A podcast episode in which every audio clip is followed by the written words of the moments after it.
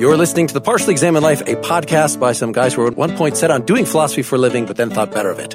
Our question for episode 236 is something like How can we best understand a political ethic of nonviolence? And we're talking with Judith Butler today about her new book, The Force of Nonviolence An Ethico Political Bind. For more information, please visit partiallyexaminedlife.com. This is Mark Linsenmayer, whose calm presence here today is thanks entirely to my rage murdering superego in Madison, Wisconsin. This is Seth Pack Sorry, I'm so I'm so nervous. You gonna say Seth pacifist? And uh... no, no, no, no. I was not gonna say Seth pacifist. I'm just so nervous right now. This is Seth oh, pacifist. Well, there's no reason to be nervous. well, yeah, you say that. Yes, I do. Trying to practice broad grievability in Austin, Texas. Mm-hmm. This is Wes Alwan in Cambridge, Massachusetts. And welcome, Judith.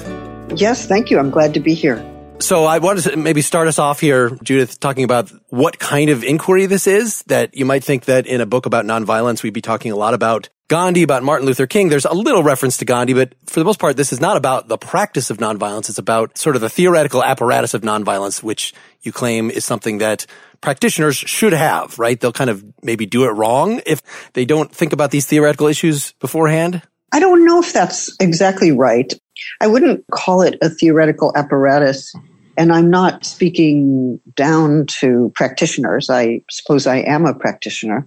And in fact, in my experience, people who are practicing nonviolence in social movements are also reading, and people who are reading are also practicing nonviolence in their world. So maybe the relationship between a theoretical inquiry and a social movement practice is not as distinct as we usually take it to be.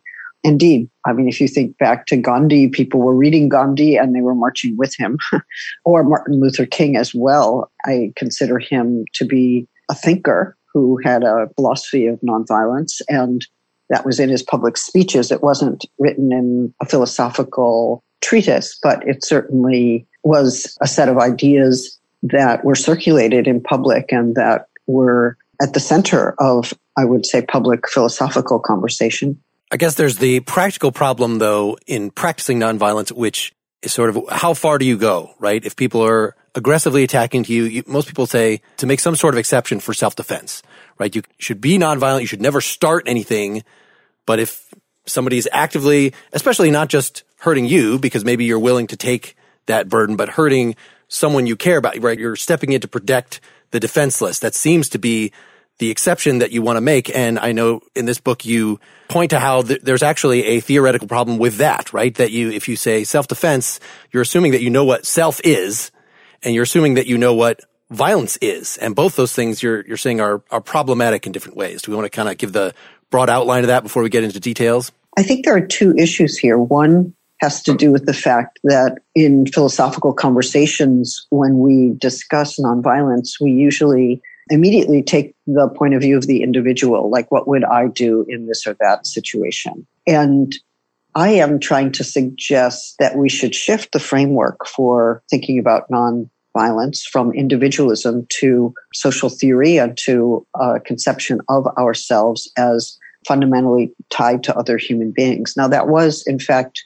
Martin Luther King's view. He thought we were globally interdependent so, in that sense, I suppose I indirectly draw from him.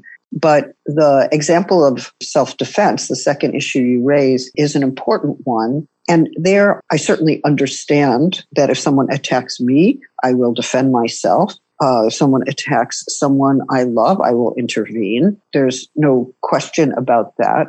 The question I have, however, is why is it that I intervene on my own behalf or I intervene on the behalf of someone I love or perhaps someone else who's close to me or perhaps somebody who belongs to the same religion or race or community, but I would never intervene on behalf of some other group of people who I would leave on their own. In other words, the point I'm trying to make is that we make distinctions all the time about who are the people who are worth intervening on behalf of. And those are demographic assumptions we make when we start to enumerate the exceptions to nonviolence that we would embrace. And I think they're telling. I'm not saying, you know, this is right or wrong. I think they're enormously telling because certain kinds of people belong to our idea of ourself.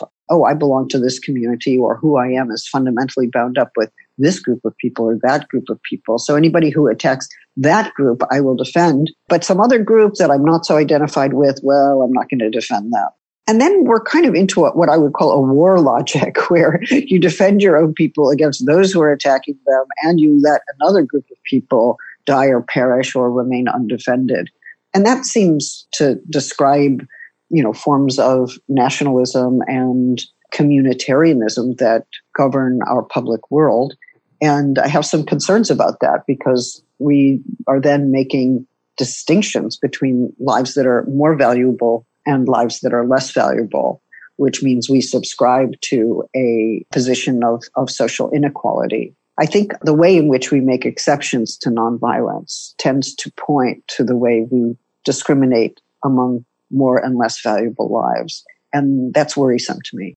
There's two really interesting things that you just touched on, Judith. The first is the notion that nonviolence isn't necessarily passive you know, and this comes out in the title of the book, The Force of Nonviolence, that there's force and persistence and action. It's an active activity, or can be anyway, in the form of resistance or opposition to violent power. So we want to make sure that we don't have people in the back of their mind thinking that we're talking about some kind of, you know, passive activity or turn the other cheek kind of Christian charity. And we had a similar conversation about the boundaries of obligation, if you will, with Peter Singer. So when he had the 40th anniversary of the Life You Can Save publication, he, he was on and we had the same conversation about, you know, can you feel the same kind of moral obligation or can, should you have the same kind of moral obligation to somebody who lives on the other side of the world as you do to the person who lives, you know, next door to you or that's part of your tribe or what have you?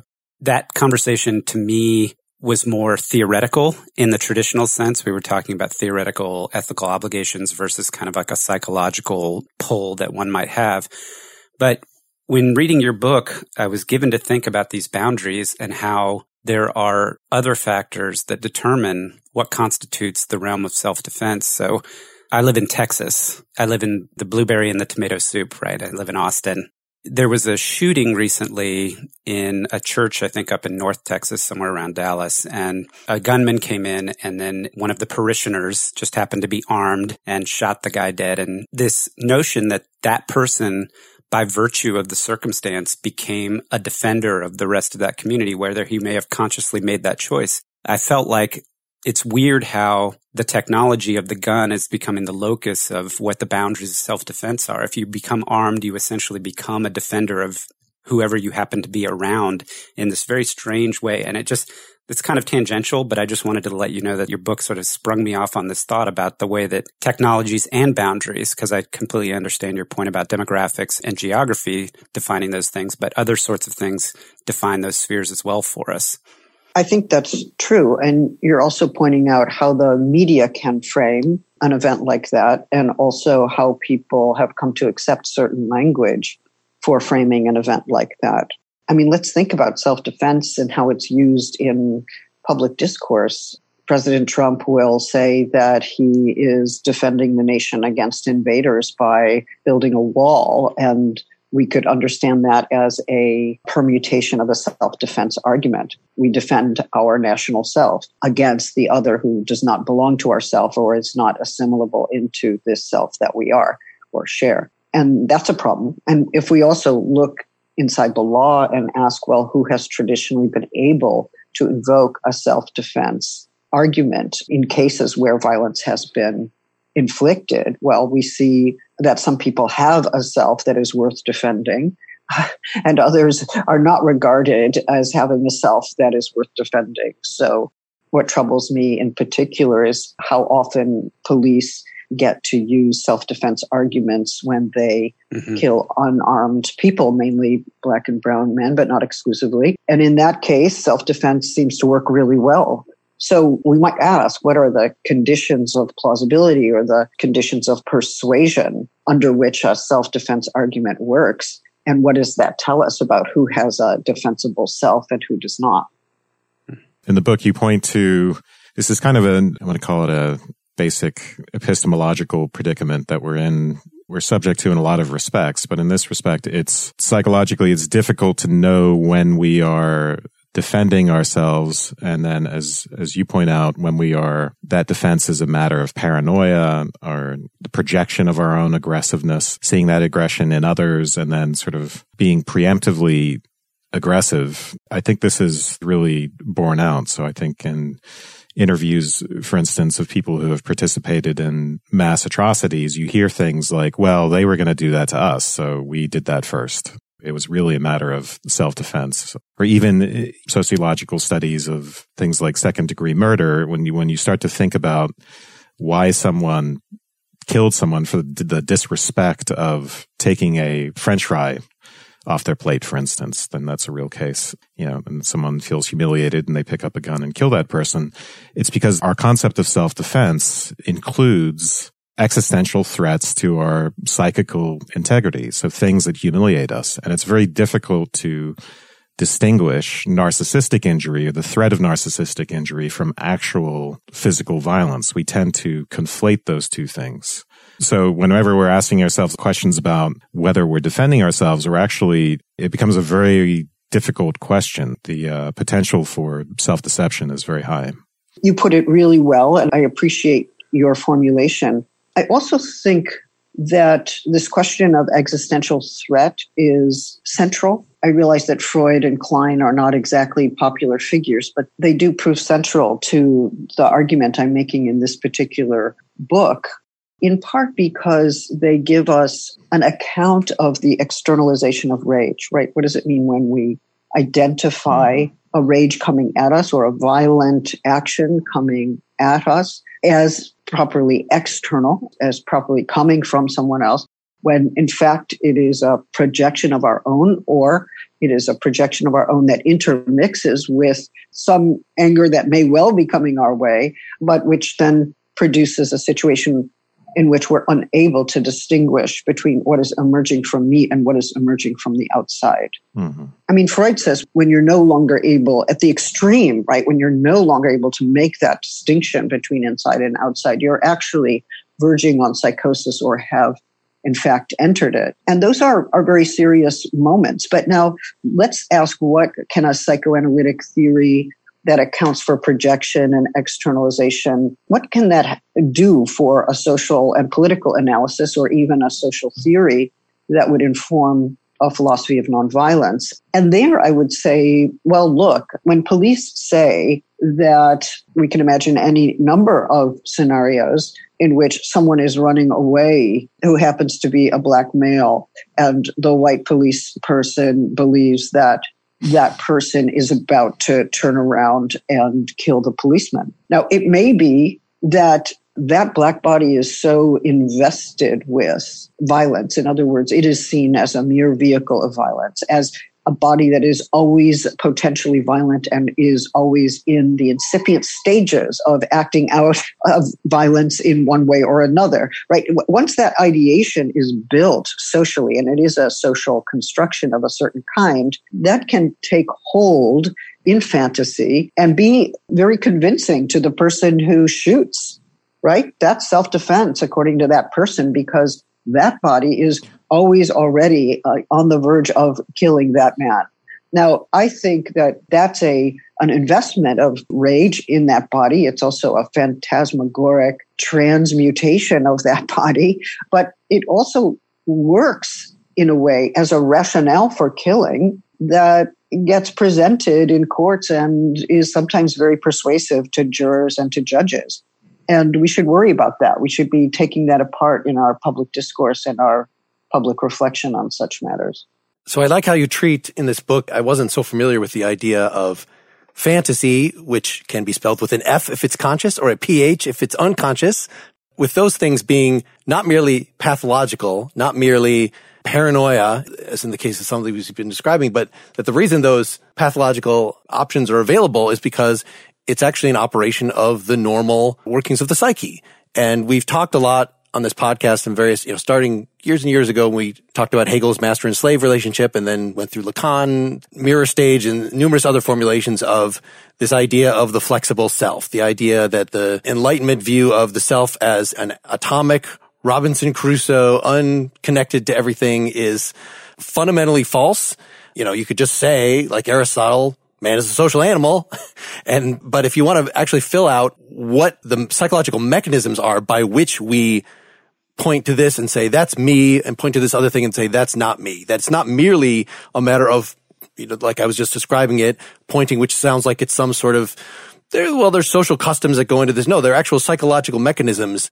Do you want to say a little more about sort of in general how this is what I felt like linked the two books, this and Gender Trouble that we just covered together is that they're both talking about what identity is, what identification fundamentally is. Maybe you start as a Humean, there is no self. It's all socially constructed or uh, existentialist. There is, we are nothing but nothingness until we sort of build up some transcendent ego, some socially built thing, a set of partially social, partially psychological, a bundle of things that we point out and say, okay, this body is actually me and my family is an extension of me, you know, that there's that flexible sort of model and that that gives us the tools to talk about things as disparate as gender identifications on one hand and group identifications that would then lead to ethical commitments in this book. I wouldn't know how to relate it back to gender trouble. It's been 30 years, but I could probably try.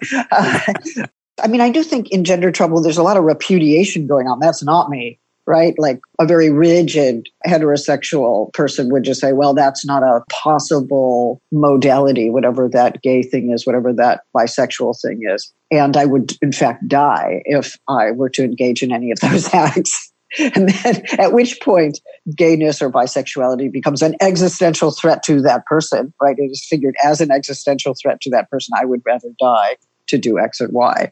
And how does that play out socially, right? So that's definitely there in gender trouble. I think in the force of nonviolence, well, when we point to others and we say that's not me, we're also attributing, you know, it's not just a referential pointing like, oh, here I am, indexical, there's another indexical. No, there's an attribution, there's a transfer of attribute that happens at that moment. It's not just a projection, but maybe also a transfer of an attribute that belongs to me to the other. So it can be the vehicle of an externalization as well. I guess I would say that it's true that my point is not to get rid of phantasmatic elements of the psyche. I don't think I can do that or anyone can do that. But I do think we can learn to handle them better. I wouldn't use the term flexible, although I find it interesting. It seems to derive, I think, from Fordist economics, if I'm not mistaken.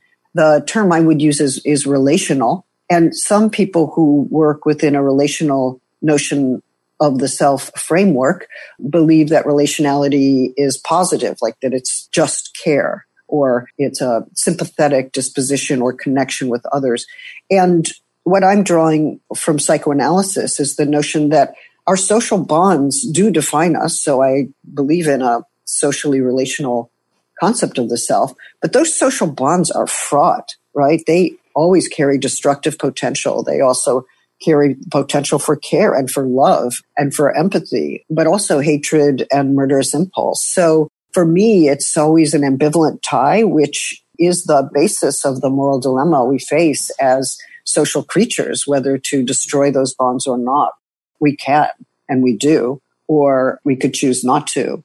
And I think that's the focus of Freud's discussion with Einstein. That is what they're asking is that given the destructive potential in social relations, what possibility is there to achieve an international agreement that would minimize violent conflict? And that continues to be an open question for us. Is that where the notion of intolerable dependency comes along? I very much appreciated your critique, let's call it, of social contract theory and how you looked at the state of nature and the idea that the individual in the state of nature already comes sort of fully formed as a male you know, that has natural rights and, and how an alternative imagining or foundational myth could be that we focus on the dependency of being born and having a mother and needing to be taken care of. And it feels like that you explore the notion of intolerable dependency later. And is that dependency the theme that kind of carries through all of the social relations ultimately and that you think is powering it essentially is the motive engine that makes all of the social relations fraught, so to speak, with this notion of it can be caring, but it can also be destructive or, or violent. And that if we didn't have dependency in the relation, it would be a very different sort of thing. It feels to me like that's a critical element. Yeah, could I just add to that, which is, yeah, I, I did find it hard to see how, say, the xenophobic rejection of immigrants, that that is because we ourselves are related to and rely on the immigrants and that bond is fraught with potential hostility. It seems like that's a related phenomenon, but it's not exactly that that's going on.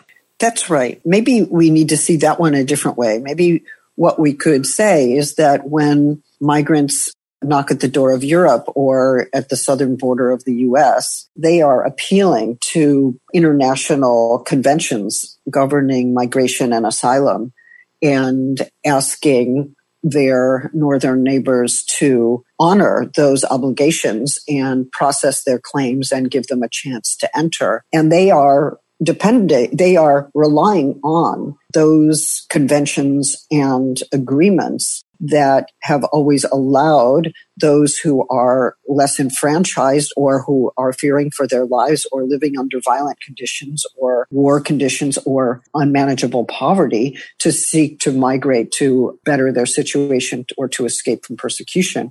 So the dependency goes the other way. They are, in some sense, dependent on the North for escape and for passage and for mobility. And the question for the North, if I can speak that way, is whether we honor those obligations or not, or whether we deny their dependency on us. Now, we, I mean, if we look at the US, the US has depended on Latin America for its natural resources, for its cheap labor. We have our exportation of neoliberalism to Chile and to other regions in the South was precisely to be able to make use of their natural resources and their labor in order to keep ourselves prosperous. And I think we could see other kinds of relations of domination, if not colonialism, on the part of Europe in relationship to its southern neighbors and so we are interconnected. Most of those interrelations have been hierarchical or subordinating or unequal, but they have involved ways of managing interconnectedness or interdependency. Now, interdependency as equality is an ideal. It's rarely materialized. It's rarely actualized. But what I'm trying to suggest is that we deny our interconnectedness at our own peril. And what we should be working towards is an idea of global interdependency, which would then serve as the basis of our obligations to one another. And I think that would move us towards a notion of social equality that is the basis, quite frankly, of a serious notion of nonviolence that wouldn't just be relying on individual actions or individual reflections on whether or not to commit a violent act, but would actually commit whole regions, institutions, and countries to nonviolent interdependency. But yes, it's hard. I mean, the idea of intolerable dependency is there. I mean, the state of California has been dependent on migrant workers for decades, and most of them undocumented. Many of our major industries could not function without undocumented laborers. And I'm sure Texas is very similar. So the question is, do we or do we not avow that dependency? And what do we make of that? It's not a dependency in the sense of a love relationship, but it is nevertheless there as an economic dependency on that labor at the same time that we subordinate or exclude or, you know, impose monolingualism on or seek to sometimes impose monolingualism on our community. It's a really bad way of handling that dependency in, in my view. I've just been trying to figure out how literally to take the metaphor of what you talk about in Melanie Klein as our attitude towards ourselves. And we've in fact covered Mourning in Melancholia and had an episode on suicide. So we, have introduced some of these notions in past episodes that if you are, for instance, angry with yourself in a suicidal rage, it might be because you made some sort of melancholic identification. You know, somebody has, your parent or whatever, somebody's angered you in the past. And instead of actually talking to that person about it, you, you internalize, you make that person a little part of yourself. And when you have suicidal thoughts, you're raging like against that psychoanalytic object, that part of yourself that really was inherited from the other person. So we got a, just a model with that of a multiplicity. And so Melanie Klein and, and the way that you account for her thinking in the book talks about this in terms of even just the relationship between parent and child, that there's, as you say, within love, there is a dependence that then involves a rage because, you know, the mother is not always there. She's going to go away or just the fact that she could go away or the child imagines then horrible things he or she could have done to the mother. And that gives uh, rise to guilt, which you're then acting out. So there's all this fraught thing in love, in personal love relationships. And so the idea there is we are tying interdependency with rage. Okay, well, now on the social level, you've talked about interdependency with us in Latin American countries. It seems to stretch the analogy to me to say that then we might have rage about that interdependency. As you say, we might choose not to honor it, not to recognize it. Recognizing it would give a foundation for ethics. We're talking about a kind of a basic way of operating psychologically that is transferred onto other situations. So it doesn't have to be the case that we're in a specific relationship to immigrants to have this mode of thinking apply. So, and then in the case of mourning and melancholia, the identification so this is an early theory which sets the foundation for identification and the superego and ultimately for object relations. But one aspect of this internalization of an object with which you are disappointed, which will become the bad object and leads to self-rating, is that you are maintaining a tie to a certain kind of ideal object and to you maintain that tie unconsciously and refuse to mourn it and acknowledge it, refuse to move into what Melanie Klein called the depressive position and acknowledge one's own vulnerability, acknowledge that the object has its own interiority, basically to reach the position of empathy. So in the case of international relations, what's important is that we identify with the various groups, including the nation. And so the thought of an invulnerable nation without obligations, the thought of being able to identify with that power and the idea that it's self-subsistent allows us to enact the fantasy of, or, you know, it helps us along with the fantasy of our own independence and lack of dependency. And this is something to which we are all psychologically prone, moving into this fantasy in which we don't depend on anyone and we don't need anything from anyone and, and that we don't have to meet demands that other people make. Does that make sense? I think it's through this link of identification that you could see that dynamic playing out at a larger level, even if you're not engaged in a specific love relation with immigrants. Yes, thank you. I mean, I think this is a rich discussion and we could go down several directions. I think there's a difference, for instance, between Freud and Klein. And I do think Klein focuses on dependency. She focuses less on the superego than on the notion of aggression, which she takes to be a, a drive. And there are many ways of parsing these uh, differences, which we can't fully do under these conditions. But I would say on the question of identification that Freud, of course, dealt with the problem of group identification in his work on mass psychology. And that is an important work because it also shows us how groups identify with one another, how they build bonds of solidarity sometimes through the positing of an enemy and through differentiating themselves from that enemy and even seeking to kill or to that enemy or perhaps their their sovereign, their father figure. There's a great deal to be said about the political philosophy that is embedded in Freud's notion of group psychology. I think it pertains to the fundamental question of what kind of society does a political order depend upon? What do social bonds have to be like in order for a political structure, organization, state, mode of governance to function? And one answer to that is that, well, there must be sufficiently secure bonds. That is to say, bonds must persist over time such that people are not killing each other constantly or overthrowing the state in a rageful rebellion because that would obviously destroy the social order and the political order both. And yet those bonds can't be secured simply by hating others or externalizing an enemy. There has to be a way of working through the aggression, the destructiveness that is part of the social bond itself, which is part of the ambivalent structure of the social bond. So whereas you're absolutely right to say that, look, Klein is talking about a mother and a child and the process of individuation by which a child seeks to establish independence, ind- separate from the parent, and that there's a certain kind of rage or even murderous impulse involved in that separation. And to talk about xenophobia, which is being stoked by our present administration. But they both involve hatred. And they both involve trying to secure a sense of self through the expulsion of another, mm-hmm. uh, either an expulsion from life, murder, or an expulsion across the border, which secures the group identification on this side of the border. I do think group psychology mediates between the Kleinian dyad, as it were, and a broader political analysis of hatred.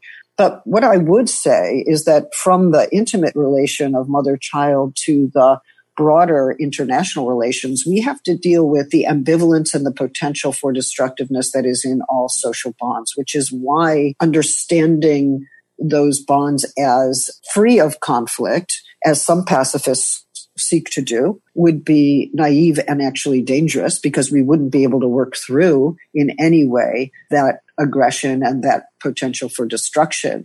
Similarly, if we were like pure Hobbesians and we thought, yeah, you know, destruction is what it's all about, like I'm just an individual out for myself or I'm part of a group that's going to go to war and my warlike bellicosity is the foundation of my being. It's the fundamental way I enter the world. Then we would be kind of not understanding the relational character of the self. We would be going back to a kind of aggressive form of individualism that would be a problem. You know, many yeah. people think that, you know, the problem with vulnerability, you know, when we talk about vulnerable groups, for instance, we think that the task is to alleviate such groups of their vulnerability. But sometimes what is assumed is that invulnerability is the norm or invulnerability is the aim or that's the goal of life. We should all mm-hmm. become invulnerable. And that is not a model of the self and not a model of society that I think works at all. I think we actually need to be able to live our vulnerability freely. I mean, the problem with somebody who is designated as part of a vulnerable group, say, according to the United Nations or humanitarian law, is that that person cannot live their vulnerability freely and without fear. And I think we want a world in which we can do that. We don't want a world in which we all go back to the model of being an invulnerable individual. I think that's a masculinist model and a very dangerous one on its own, taken yeah. on its own terms.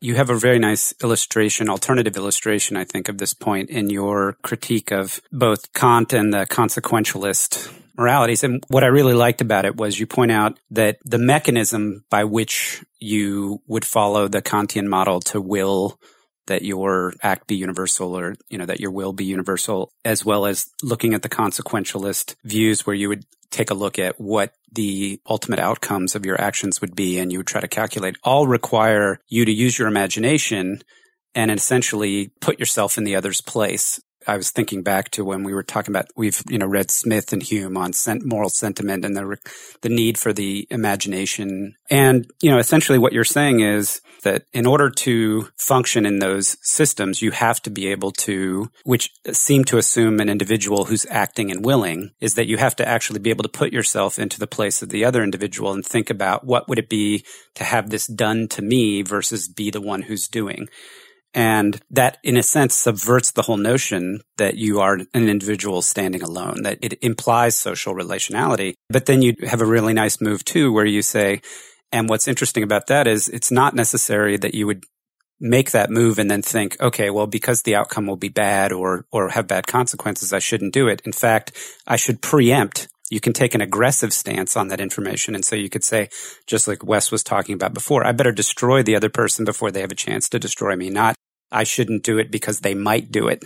And that, I think, very clearly, without the notion of mother and child and getting into the psychoanalytic theory, makes the same point about both the requirement of social relationality, but also the ambivalence that's there. I think we all engage, or at least I certainly engage in deliberate acts of imagining a world I would like to see or like to live in. um, so I do think we engage in those deliberate forms of imagining, and many philosophical positions do ask us almost immediately to enter into a hypothetical and they depend upon the imagination in some ways. At the same time, we have to ask what's the relationship between the imagination that we control and the dimensions of fantasy that are invaded by the unconscious or maybe even orchestrated. Fantasy, daydreams, dreams, many of which call upon social elements, including fear, anxiety, and hatred. So some of our reasoning capacities that rely on the imagination don't always know how to distinguish what is being deliberately and clearly imagined from what is being orchestrated by phantasmatic structures that are more or less unconscious. I thought I'd bring up an example of fantasy with a PH to sort of get at what you're talking about. And I, I would recommend for listeners, if they want to learn more about this, Susan Isaacs, The Nature and Function of Fantasy is a very good starting point. Fantasy is a mechanism for transference. So when we think we're engaged in a certain kind of mental activity, we might be also symbolically engaged in some other form of unconscious mental activity. So Freud's famous example is of a child throwing a reel attached to a string into a crib, which is draped so that it's the reel's hidden when it goes into it and saying basically, gone when it's not visible and then pulling it out again and being very excited and saying there or it's now it's here.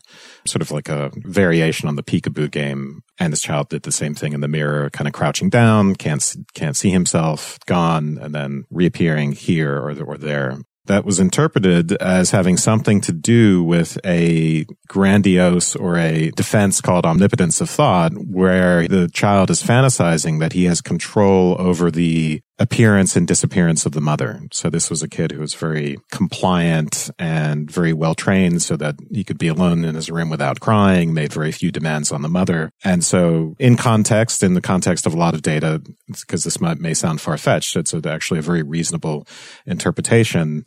That game is an enacted, it becomes a fantasy for some other layer of meaning. And we do this all the time in our daily lives. You know, if I'm shopping for a new couch and I'm caressing the soft leather and I have associations between having a new couch and being, say, for some reason, youth and vitality. Need more context to explain that example. That's a real case. But, you know, the soft leather becomes also skin.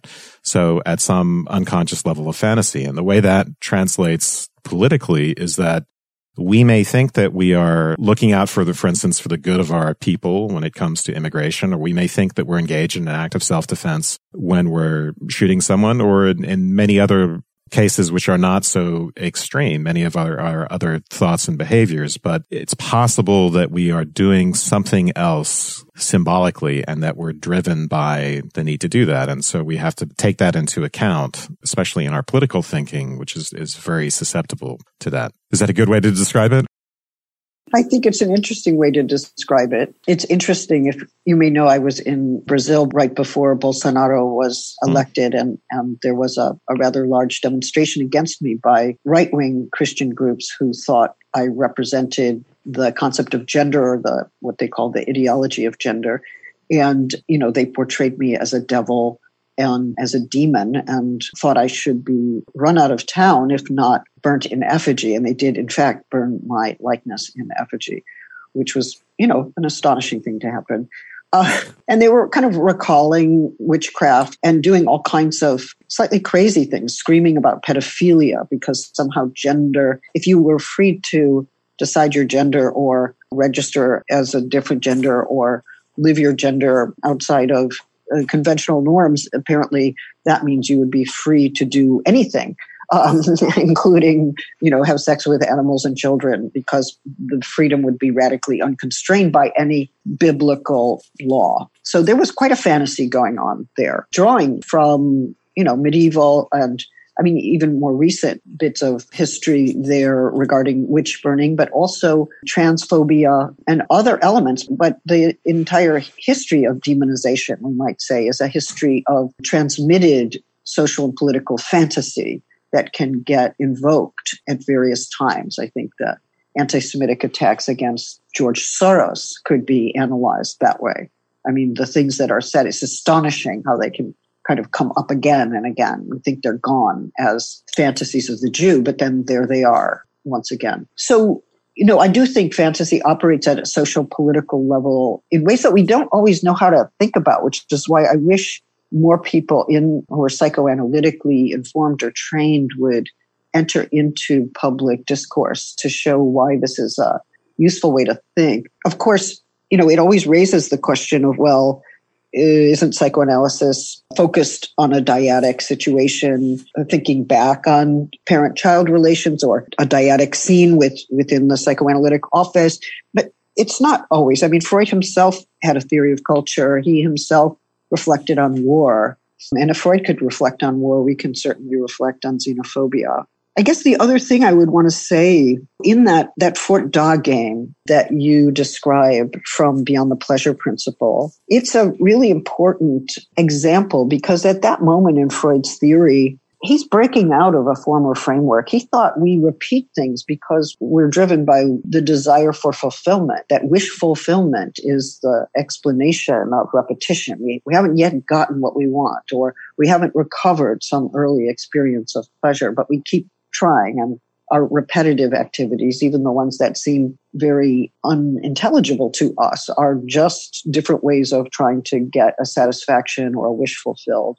And at the time that he started to think about compulsive repetition in Beyond the Pleasure Principle, 1920, it was also immediately after the First World War. And he was seeing patients and various people in the world who were suffering from trauma, from war trauma. And they were experiencing nightmares that every night, the same one or similar ones that were hideous forms of suffering. And he had to admit, you know, there's no wish fulfillment in these dreams this is not primarily about wish fulfillment. Something else is here. It's there's a destructive potential that's repeating in this psyche. And that in a way was his first reflection on war, as far as I can tell. And it's important to think about that, that people are to some degree traumatized and what they repeat and what they spew out may not actually give them pleasure or there might be some pleasure in it but the dominant affect is actually hatred and destruction. And it leads one to ask well what is the what's the history out of which this is coming? And what are the true existential threats that people are suffering in the situation in Brazil that I was telling you about, I mean, those people, many people have lost their jobs. They're increasingly precarious. The way in which the economy has turned out is quite terrible for many people. They do feel that the fundament of their lives is threatened by something. And we can think about climate change as another, another such threat. But to say, oh, gender, that's what's threatening our existence. That's going to threaten the existence of men and women and the heterosexual family and civilization as we know it and belief in God and everything. That struck me as a kind of condensation and displacement to use Freudian language, of a lived existential threat for which they had no good vocabulary. Which is not to say that gender isn't a threatening concept. Apparently, right. it is. You mm-hmm. know, much more than I would have thought, given all the gender mainstreaming that has happened and all the advertisements that now play with gender happily and all that. But in certain parts of the world, and, and certainly in the US as well, gender is a very threatening category. But asking about that existential threat is important. What are people actually experiencing in their worlds? And what is the increased level of precarity and poverty and, and fear in the world that then kind of takes hold and decides, oh, it's the migrant, it's the gay person, it's the concept of gender, it's the black person. How do those concepts congeal under those conditions? I, I think it's worth thinking about. Well, that's great. We were able to loop back around to bring the gender stuff in at the end here. Well, can we use this to focus in on, as a sort of a final word from you, on the critique of individualism that runs throughout here? That we, we see this in two different ways. We talked about from the beginning that, that there's this Hobbesian, oversimplistic, atomic view of the self that really all of continental philosophy is arguing against. This, this will not be anything new. And we've shown some of the mechanisms of that with the psychoanalytic talk and the fact that identification you know, what is the self that, that could involve any number of internalized psychoanalytic objects or by acknowledging reciprocity, you sort of say, part of me is out there as well. You know, that it's a complex phenomenology with this. But the other part of it was just, and we've alluded to this, a criticism of the way people in philosophy classes at least do ethics. That it's, the paradigm case is really phenomenological, right? I, as an individual, I'm sitting here. I'm faced with various choices and I maybe make some notes, make some calculations, do some evaluations. Maybe I gauge in some fantasy extension, like in the categorical imperative we were talking about. In any case, it's me as an individual. You know, of course, once you do that, then you could say, now I've determined what's right or wrong for me to pursue. What control do I have over the rest of the people? If I'm in a position of power, maybe I should advocate for this as a political view, but it definitely the political sort of comes second. But part of your critique of individualism was know that there's something right in the initial ethical moment that if you think that you're doing it as an individual, that there's something naive about that, that there has to be, the political has to be built in right from the start. Can you say a little more about that? I mean, it's interesting as you're speaking. I'm thinking, well, starting with the individual, when under what conditions is the individual the methodological point of departure for a moral reflection on conduct and and I think individualism was a political philosophy. C.B. Macpherson has written quite a bit about it, but so too have feminist thinkers, Joan Tronto and Martha Fineman and psychoanalytic thinkers like Nancy Chodorow and, and Jessica Benjamin. So there's a history to be told about how the individual got set up as a methodological point of departure. so there's a prehistory to the to the beginning, as it were. But we don't actually think about that. We just begin where we are, which means we, we're beginning in an historical moment in which political individualism has settled into a methodology in various disciplines, even though other disciplines have been trying to take that apart for some time. And you're right to say a lot of continental philosophy, including phenomenology in a different sense, has been trying to do that for a long time. I don't know if I would say it's naive. I would say it's not reflective about its own beginnings, right? And I think philosophy should be looking at the presuppositions that it makes. It should be an inquiry into the presuppositions of our thinking and of our acting. So that political history is some part of that presupposition. We should be looking at that as well. I think that the basic idea is when, if I start as an I, a single person, and I ask, you know, what ought I to do to this other or in relation to this other, who I perceive as threatening me or I perceive as an intolerable obstacle to my desires. I am describing something that people experience and in a language that is very familiar. But what if I ask, am I related to this person I'm contemplating doing harm to? And is that relationship actually part of who I am? In other words, perhaps I am not just this individual, but I am also this social relation that connects me to this person who I wish to do away with. and what am I doing not only to the other, but to myself if I break that bond, right? If I don't honor a certain obligation to that person, I break the bond between us. And what if I myself am that bond? Or what if the meaning of my life, of who I am and the other is, has to do not with our separate and distinct characteristics, although those certainly exist, but the bond by which we are related to one another. And I think that shifts the question. I'm asking a different question then. I'm asking, who are we? I'm moving from what do I do to who am I in relation to this other? And do we form a kind of strange we? We're not in love. We may not even know each other's name, but we are nevertheless bound to each other and on the earth. And I, you know, I take this, I think, in part from Hannah Arendt, I think she really, she did understand something of this in her idea of plurality. You know, when she accused Eichmann of not understanding that he didn't have the right to decide with whom he was going to cohabit the earth. he didn't have that right.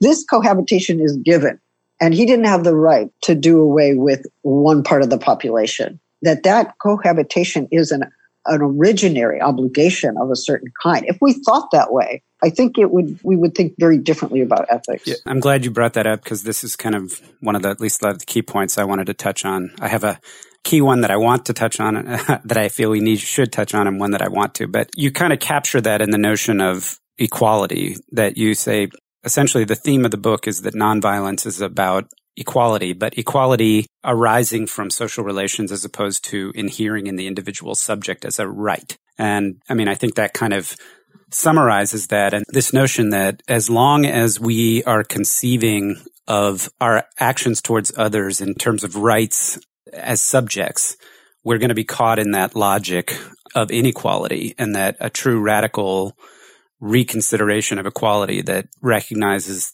social relations, but more important, the interdependency that we talked about earlier that comes from those social relations. And I feel very, very sympathetic to that point of view. It's hard because we don't have a framework. We don't have, you know, a fantasy, I guess, or a fantastic kind of framework. It's hard to reimagine that, but I get a little bit of that from Levinas, which you mentioned at one point in the book. But more importantly, I think the strongest notion that you put out there for us to consider this is what you call grievability. There's a couple things about that that I'll just close with because it's very meaningful to me. The first is you mentioned that grievability is actually, it's a characteristic of the living and not the dead. We think of grieving the dead, but you use it to mention somebody who would be worth grieving, whose loss would count for something. And I'm Jewish. The process of grieving in Judaism is very formal and structured, I guess you could say.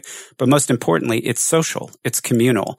And I feel very strongly that we have lost, we continue to move further and further away from an ability to grieve as individuals. The institutions, the social institutions that existed and uh, particularly coming out of religious traditions, but in other ways too, of the proper form of grieving and how that brings people together to in a social an action.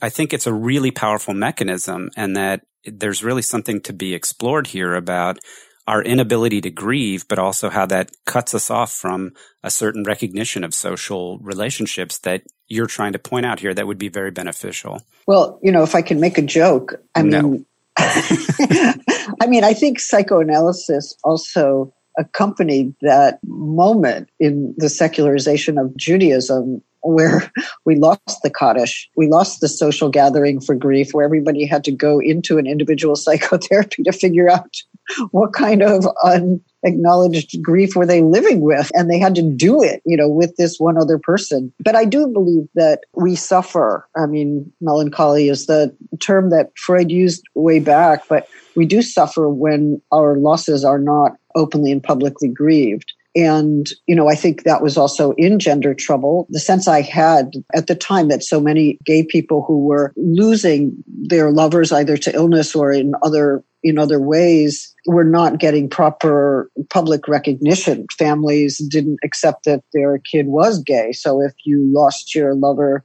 to AIDS or something else, your family couldn't say, wow, that must be difficult. You want, do you need some help? What, you know, we extend our condolences because, you know, they never accepted that you were gay and they never accepted that you lost anything. So, you know, it was a kind of double negation that many people experienced. And, and I think they formed new bonds of kinship. I think of the gay men's health crisis in the late 80s and 90s as forming an alternative kinship for care and for grieving. You had a public that gathered to grieve and many of the important public art projects of the time, including the famous quilt, were also efforts. Radical public grieving. But you raise another question, which is the question of, well, what does it mean to feel that your life is grievable? I think it means that you, you have a tacit understanding that if you were to die or if you were to be lost in some other way, that people would miss you and that it would matter and that there would be something significant, your life, that is lost. But how many people actually go through the day feeling that they will not be mourned or that their lives are not marked as valuable lives? So when we talk about grievability, if you're living in a town where you're drinking toxic water, you're being treated as ungrievable, right? You could die from that and we don't care. If you're living in a war zone and there is no, no hope for you, you are also being targeted or treated as ungrievable because if you were lost, it would not matter and it would not leave a mark and it would not be intolerable to anyone. That's a way of, of feeling that one's life lacks value and certainly lacks equal value. So, one way in which I want to rethink social equality and social inequality is to ask who's grievable and who's not. Who's treated as if their life matters and if it were lost, it would be grieved, and who's treated as if their life is no life or would not be grieved or does not even have to be marked as a life or as a loss. That's a way of bringing a psychoanalytic idea of mourning and melancholia, I suppose, into a broader question of social inequality. But I think, yes, we have to ask who is more or less grievable, not inherently, but treated that way by policies, by governments, by immigration practices. Are the people at the border being treated as if those they are grievable lives? And I would say, for the most part, no. Well, thanks so much for your time. I really appreciate you delving into some of these. Obviously, we, there, there are many other issues in this. I'll admit that I got a little lost in the book, just in the thesis that we started of why is nonviolence problematic? Well, because as we've said that it, the definition of violence is not clear, which we didn't cover this time. In fact, uh, in our next episode, we're going to cover Walter Benjamin's critique of violence. So we'll circle back on what you had to say about that. That's one hole in the discussion we had today. The other part was just, I hope we've made clear that why this whole degrievability thing is, is relevant to nonviolence because we're saying that nonviolence is not just a matter of I'm just going to sit back and, you know, pay attention to my own business and I'm not hurting you. Therefore, I'm being nonviolent. Like that seems, you know, from an individualistic point of view, that's what nonviolence is. But you're trying to say by all this talk of interdependence that no, actually nonviolence requires an acknowledgement of these connections and about, you know, the ambivalence that is involved in any such connections. We've talked about the being resentful about interdependence and, but there's lots of other ways conflict can come up.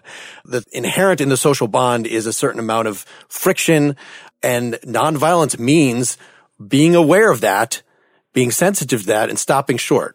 Channeling that aggression into nonviolent resistance as opposed to a violent act we didn't get to talk about it, but I do think there's there are ways of crafting aggression and even giving nonviolent form to murderous impulse. Mm-hmm. Yep. you know, that's another discussion. If I could add one thing, first of all, I've really enjoyed this conversation and I thank you for your engagement. It's just great. It's really very satisfying and I, I hope I, I made things better rather than worse.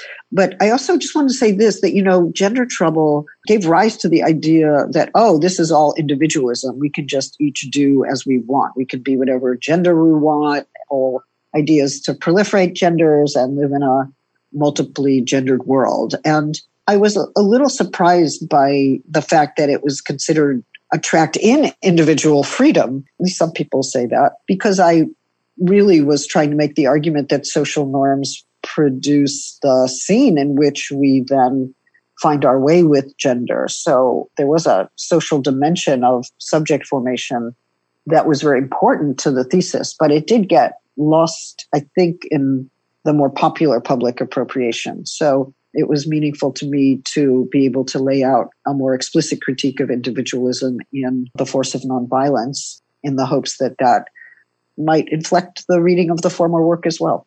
certainly has for us. Okay. Excellent. Our closing song today is Dancing with Death. It's by a group called Noctorum, whose leader, Marty Willson-Piper, is better known for his 30 years in the band The Church. I interviewed Marty about this song for Nakedly Examined Music number 111. You can find that at nakedlyexaminedmusic.com. Good night, listeners. Good night. Good night.